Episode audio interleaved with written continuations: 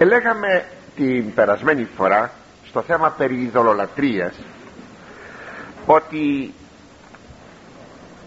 ήδη προφητεύεται ότι η ειδωλολατρία θα επανέλθει, χωρίς φυσικά αυτό να σημαίνει ότι έπαυσε ποτέ να υπάρχει. Και μάλιστα εις αυτό το χριστιανικό Βυζάντιον υπέβος και η ειδωλολατρία.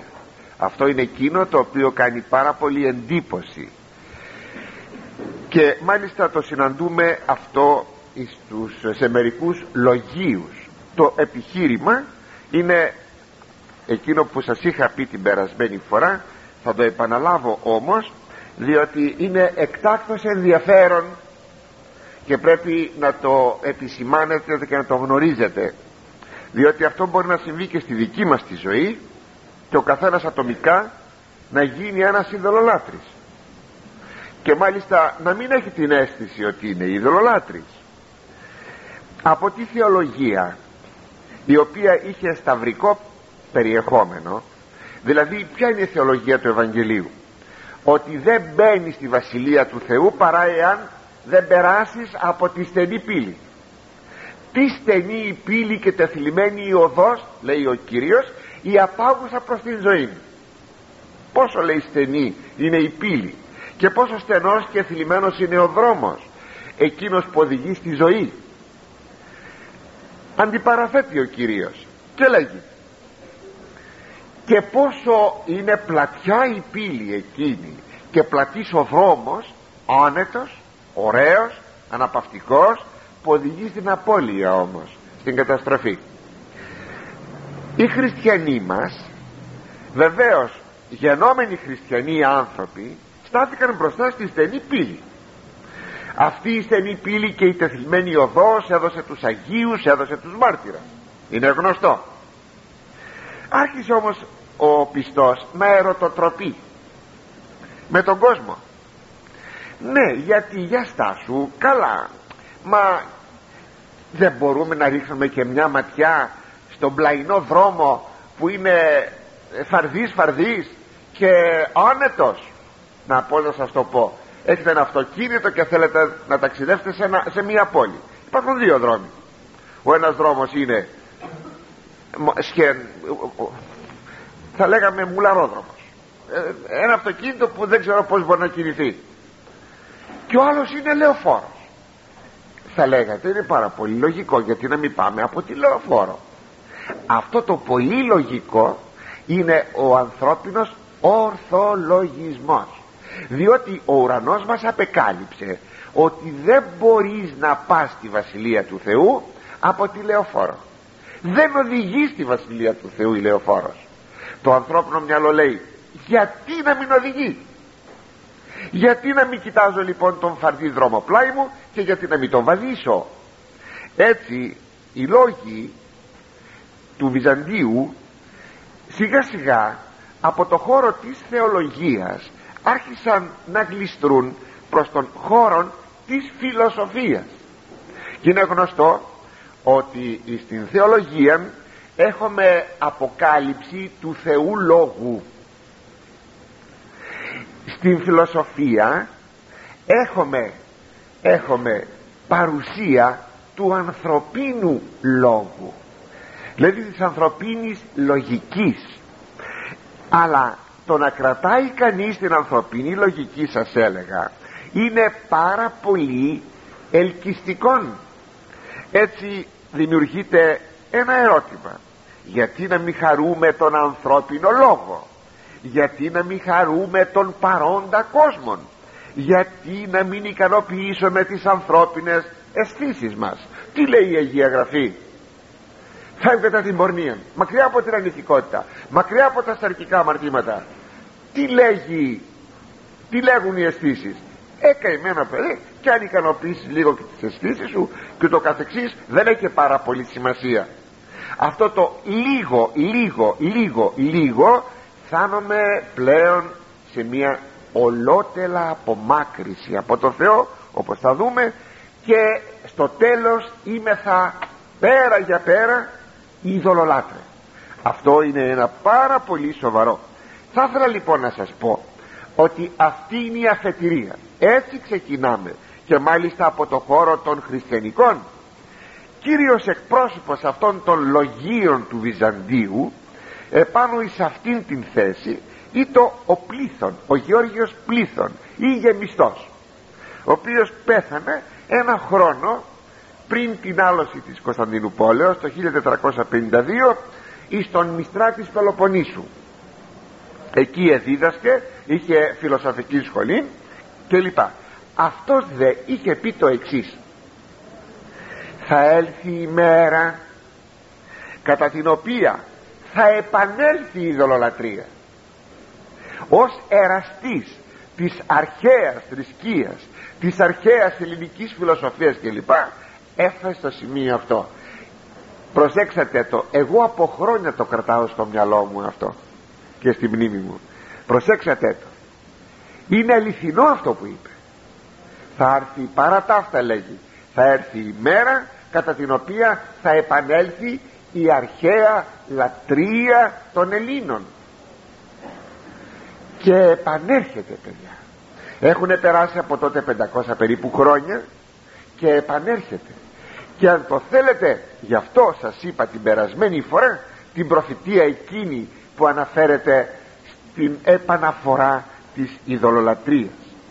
Κάτι παρόμοιο συναντούμε στους νεωτέρους χρόνους, αν θέλετε τον περασμένο αιώνα, αιώνα σε έναν κληρικό μας, ορθόδοξο κληρικό, τον Θεόφιλον Καΐρη. Αυτός πήγε στο Παρίσι να σπουδάσει, ε, επηρεάστηκε από τον ευρωπαϊκών διαφωτισμών, ήρθε στην Ελλάδα και προσπάθησε στην Άνδρο, στην Ίσο Άνδρο, προσπάθησε να ιδρύσει σχολή που παραξένευε τους ανθρώπους, μάλιστα πρότυπο την είχε κάνει. Κι όμως ο άνθρωπος αυτός ήτο νοσταλγός αλωτρίων πραγμάτων, όπως ομοίως και ο Κοραής, τον οποίον ίσως τόσο ε, τιμούμε. Ο Κοραής είναι ο εισηγητής του νεωτέρου, θα λέγαμε, ελληνικού διαφωτισμού στην Ελλάδα, και δεν κάνει τίποτε άλλο παρά μεταφορά του ευρωπαϊκού διαφωτισμού διαμέσου των συγγραμμάτων του εις την Ελλάδα. Τι θα πει αυτό? Τι ήταν ο διαφωτισμός? Δεν ήταν τίποτα άλλο παρά μία απομάκρυνση από την Εκκλησία και μία ε, λατρεία πια, μία έλξη προς την αρχαία φιλοσοφία κλπ. Και αρχαία θρησκεία, την ελληνική. Είναι καταπληκτικό.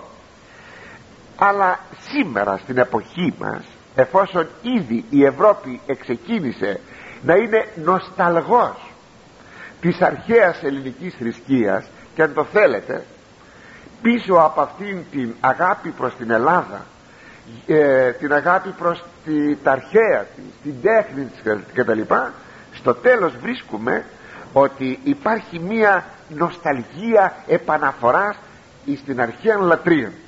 Έτσι σήμερα έχουμε πλήθος Ευρωπαίων της χριστιανικής Ευρώπης, παρακαλώ, που από την αναγέννηση την ευρωπαϊκή ε, στάθηκαν και μέχρι σήμερα στέκονται εραστέ και νοσταλγοί αυτού του αρχαίου ελληνικού πνεύματος και της αρχαίας ελληνικής θρησκείας.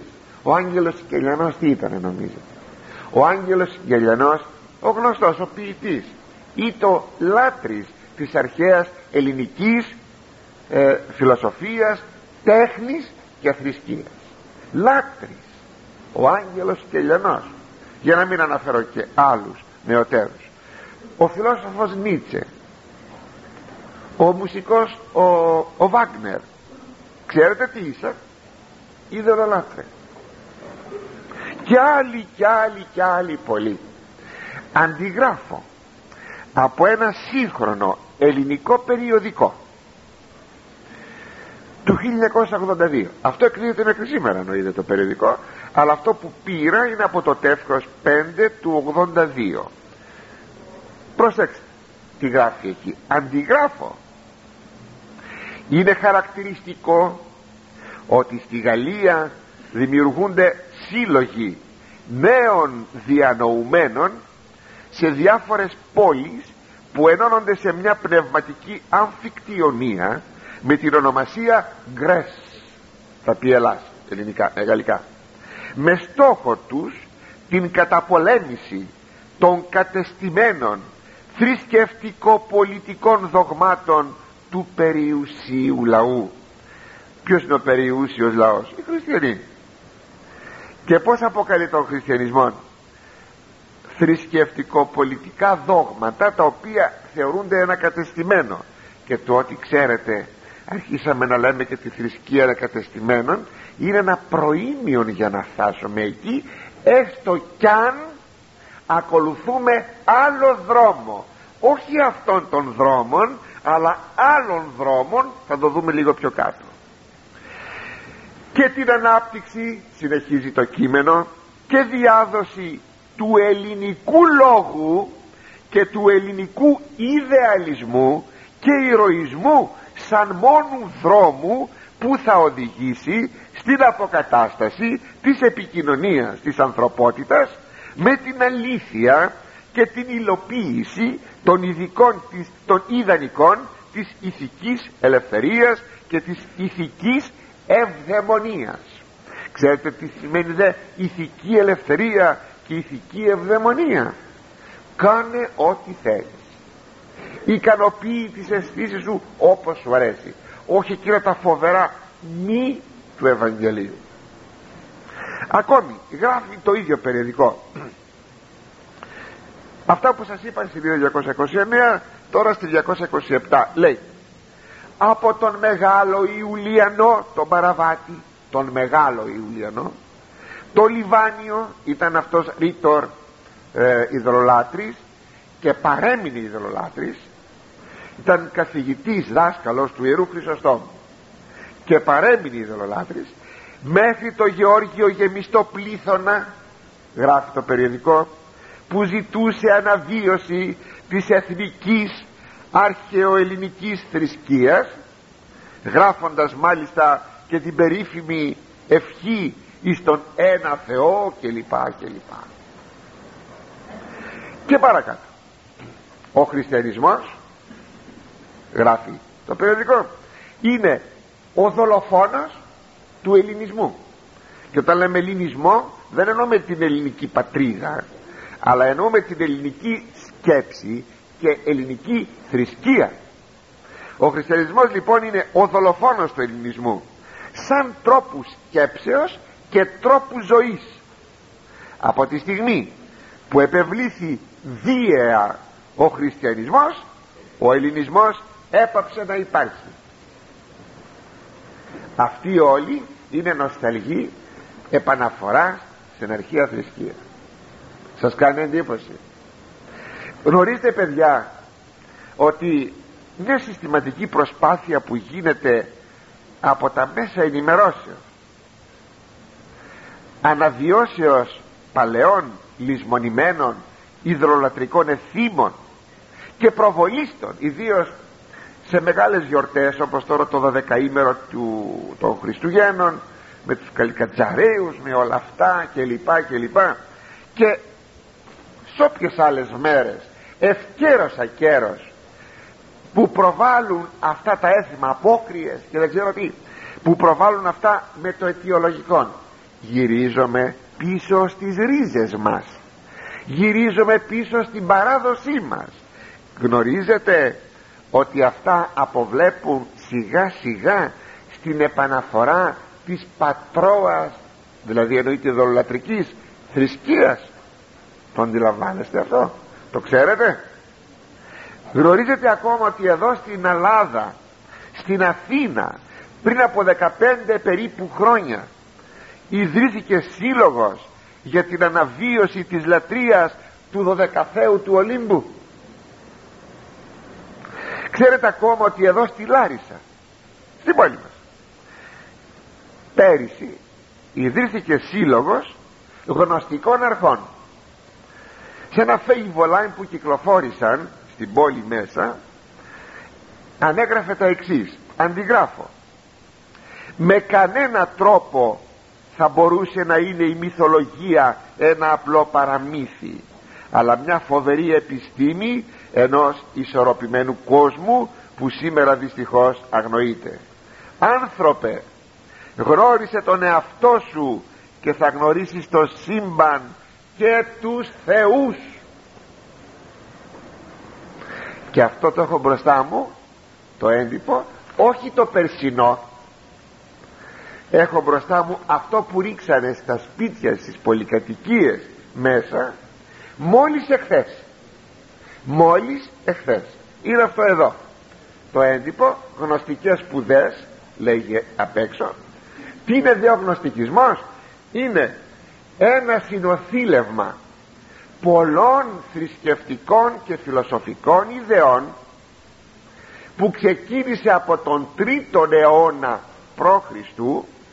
και τυπικά τουλάχιστον τελειώνει τον τρίτο αιώνα μετά Χριστόν. Στο γνωστικισμό, παιδιά, οφείλονται πολλά σύγχρονα ρεύματα, όπως και η μασονία, για την οποία θα μιλήσουμε.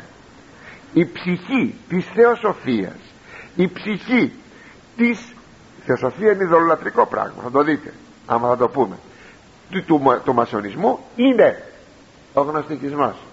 Ελέγεται παλιά γνώση με γάμα κεφαλαίο, ένα έμβλημα της μασονίας που είναι θεμελιώδου σημασίας. Είναι ο φλογοβόλος αστήρ, που στο κέντρο έχει το λατινικό ή γαλλικό ή αγγλικό, όπως θέλετε, πάρτε το, ή γερμανικό G, G, και δεν είναι παρά το γράμμα ε, μιας, ε, το αρχικό γράμμα μιας λέξεως, η οποία είναι ελληνική, δεν μεταφράζεται, παραμένει η ελληνική λέξη, και είναι η λέξη γνώσης, η γνωστή μας γνώσης, και πρόκειται περί του γνωστικισμού. Αυτός λοιπόν είναι ο γνωστικισμός, και είναι καθαρή ειδωλολατρία. Η πεμπτουσία της ειδωλολατρίας είναι ο γνωστικισμός. Ανοίξτε μια εγκυκλοπαίδεια, θα βρείτε εκεί στο λίμα γνώσης, γνωστικισμός, θα βρείτε πολλά. Τι λέει λοιπόν εδώ? Έχει απ' έξω έναν άνθρωπο ε, σε έκταση χέρια πόδια, και από πίσω του, ναι, αυτό από πίσω, μπροστά έχει πάλι τον ίδιο άνθρωπο με το ίδιο κεφάλι, που έχει τα χέρια πάλι σε έκταση αλλά σε άλλη θέση και τα πόδια μαζεμένα. Λέει επιστήμη, τέχνη, φιλοσοφία, εσωτερισμός. Σας προσκαλούμε στις διαλέξεις μας. Είσοδος ελεύθερη, κέντρο γνωστικών σπουδών. Αυτό που, πότε? Αυτό είναι πέμπτη εικοστής τρίτη Ιανουαρίου του ογδόντα έξι, ώρα επτά, στην αίθουσα διαλέξεων της νομαρχίας. Στην αίθουσα διαλέξεων της νομαρχίας. Μη πει κάποιος θα πάω από περιέργεια. Θα πάει σε ένα τόπο που ο διάβολος υπάρχει και μόνον. Μη πει κανείς θα πάω από περιέργεια. Σας το ξαναλέγω. Έχει την πυραμίδα του Χέοπος, φωτογραφία μέσα, την πυραμίδα του Χέοπος και τη Σφίγγα, η Σφίγγα, Σφίγγα σε Αιγύπτο. Θεωρείται η πυραμίδα ότι είναι η υλοποίηση όλης της γνώσεως της εποχής εκείνης. Παίρνει τον άνθρωπο, και εδώ έχει έναν άνθρωπο, ένα σκελετό ανθρώπου, ένα σκαρίφημα ανθρώπου, και έχει μια κλίμακα με διάφορα σημεία. Τα διαβάζω τα σημεία αυτά, ακούσατε τα? Άτνα, Βυσούντα, Αναχάτα, Μονιπούρα, Σβαντιστάνα, Μπουλαντάρα, Σαχαζράρα, λοιπόν, και Σαχλαμάρα. Λέγει είναι τα επτά σώματα του ανθρώπου. Ξέρετε όμως αυτό τι είναι? Είναι από την Ινδική φιλοσοφία, από, τη, από τον Βουδισμό. Οι γνώσεις τι είναι, ξέρετε? Σας το είπα προηγουμένως. Ένας συγκριτισμός, ένα συνοθήλευμα μαζεμένα από πολλές θρησκείες, κατά κανόν ειδωλολατρικές, μαζεμένα όλα αυτά τα πράγματα, φιλοσοφικές ιδέες κτλ, και φτιάχνουν αυτό. Και λέει μέσα, είναι βέβαιο ότι τα μεγάλα ερωτήματα αυθονούν. Και λέγει, είναι επίσης βέβαιο, έχει έναν άνθρωπο μέσα σε ένα νεφέλωμα, έχει εδώ, έχει ένα σκαρίφημα από μέσα, απ' έξω έχει κείμενο. Κάποιος από ένα σύννεφο βγάζει ένα διαβήτη, ο διαβήτης είναι το σύμβολο, όπως ξέρετε, των μασόνων, και το βάζει απάνω στα δώδεκα ζώδια, τα γνωστά μας ζώδια που κοιτάζουν στο οροσκόπιο, το οποίο δεν είναι τίποτα άλλο παρά προϊόν της ειδωλολατρίας και της μαγείας, το οροσκόπιο. Εδώ είναι η δίδυμη, ο Λέων, ο Ζυγός, ο Τοξότης, ο Εγώκελο, ο Καρκίνος κλπ, κλπ. Και λέγει, είναι επίσης βέβαιο ότι υπάρχει ο τέλειος και αντικειμενικός τρόπος για την πληροφορία. Οι αλληλοσυγκρουόμενες θεωρίες κουράζουν, απογοητεύουν και αποθούν. Αντίθετα, η γνώση, μεγάλη, μεγάλα γράμματα στη λέξη, ήταν, είναι και θα είναι το αποτέλεσμα της εμπειρίας. Έχοντας πείρα που χάνεται στον χρόνο, η γνωστική επιστήμη αποκαλύπτει δικαιωματικά και χωρίς διάκριση τον μυστικό δρόμο που οδηγεί στην αλήθεια. Αλλά η αλήθεια είναι μόνο ο Χριστός. Και ξέρετε πόσο πολέμησαν, παιδιά, πόσο πολέμησαν οι πατέρες της Εκκλησίας των γνωστικισμών. Ούτε τον Άριο δεν πολέμησαν όσο πολέμησαν των γνωστικισμών. Και τον πολεμούμε προφανώς και εμείς ως Εκκλησία. Ακούστε εδώ μερικά θέματα σπουδής. Από πίσω έχει έναν, έναν κοντόν που καταλήγει σε ένα κύκλο, έχει δύο φτερά και έχει δύο φίδια με τα κεφάλια έτσι. Αυτό υποπτεύομαι ότι είναι το σύμβολο του τρισμεγίστου Ερμού, θεότητα αιγυπτιακή, του τρισμεγίστου Ερμού.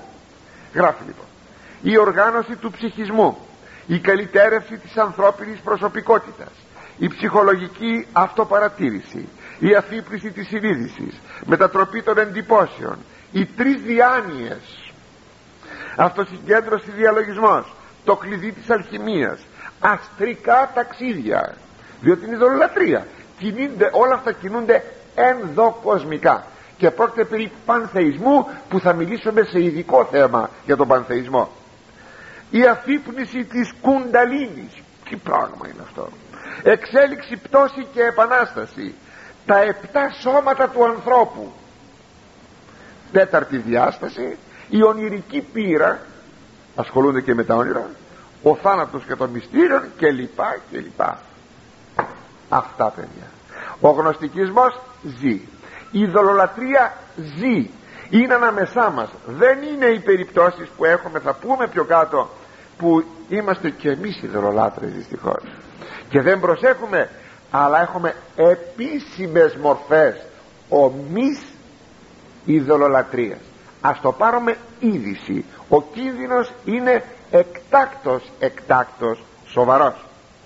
Ξέρετε, ακόμη, παιδιά, που να σας έφερα και την εφημερίδα να το βλέπατε αυτό, αλλά θα κουβαλούσα πολλά πράγματα μαζί μου. Γνωρίζετε ότι στην Αμερική αναβιώνουν θρησκείες του Πανός και της Ίσιδος. Ο Θεός Παν ήταν Θεός της εξοχής, Θεός των ζώων κλπ. Του Πανός και της Ίσιδος. Η Ίσης είναι Θεός της Αιγυπτιακής. Είναι η αντίστοιχη Δήμητρα των Ελλήνων. Στη Δήλο κάποτε που είχα πάει, υπάρχει ο κορμός ακέφαλο, το άγαλμα, ο κορμός της θεάς Ίσιδος. Θα ρωτήσετε, στη Δήλο η Ισής? Ναι, είναι μεταγενέστερο αυτό το άγαλμα και δείχνει αυτήν την συγκριτιστική κίνηση που υπήρχε μεταξύ των θεοτήτων του κόσμου τότε. Ξέρετε ότι στην Αμερική υπάρχουν σαράντα χιλιάδες οπαδοί του παγανισμού. Παγανισμός θα πει ειδωλολατρία, και στις ξένες γλώσσες, αγγλικά, γαλλικά, παγκανισμού. Παγκανισμού είναι ο παγανισμός, και θα πει ειδωλολατρία. Ότι υπάρχουν σαράντα χιλιάδες οπαδοί φανεροί που τελούν, ε, κάνουν ε, τελετές και αναφέρονται σε, σε καταστάσεις, τελετές και επίσης του παρελθόντος. Το γνωρίζετε αυτό? Σας παραπέμπω, εφημερίδα Τα Νέα, οκτώ Αυγούστου χίλια εννιακόσια εβδομήντα εννέα. Ξέρετε ακόμα σε όλων των χριστιανικών χώρων Ευρώπης και Αμερικής. Κινούνται οι θρησκείες της Ανατολής, κάτι βουδισμοί, κάτι ινδοϊσμοί, κάτι κρίσνα, κάτι γκουρού, κάτι όλα αυτά.